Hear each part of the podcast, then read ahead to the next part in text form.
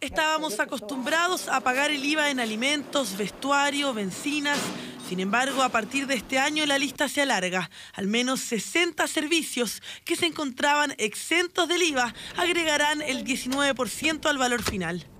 Está malo el bolsillo para pagar IVA y eso es lo que pasa con la gente hoy día que no tiene para eso. No es el momento, o sea, para mí, yo que soy una jubilada, entonces todo lo que se ha impuesto me perjudica. Claro, porque a mí me afecta. Yo tengo mascota y me va a afectar harto. Y el bolsillo ahora no está como para estar pagando de más. Es una carga más que se le da al chileno y al ciudadano común y corriente. Los que andan a pie son los que más sufren, que es la clase media. Lavados de autos, servicios técnicos de vehículos, veterinarias, gimnasios y páginas web de compra de entradas son algunos de los rubros que empezarán a aumentar sus precios. Según nuestras estimaciones en Clape UC, nosotros consideramos que este aumento no se traspasará completamente al precio de los consumidores finales.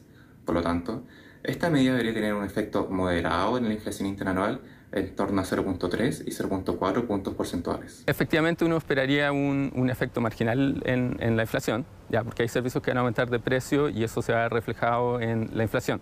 Afortunadamente, las presiones por el lado de precio de combustible y otro tipo de, de, alimentos, uno esperaría que se normalizara un poco. Una medida que fue aprobada durante el gobierno anterior y forma parte del presupuesto que se destinará a pagar ayudas sociales como por ejemplo la PGU.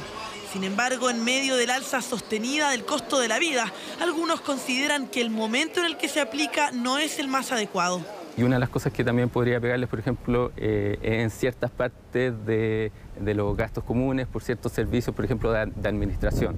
Golpe que también llegará a quienes viven en condominios y edificios, ya que el tipo de servicios que se pagan en estas comunidades están dentro de los nuevos afectados por el IVA. Nuevo aumento a los gastos comunes que solo en 2022 promediaron un alza de 18%.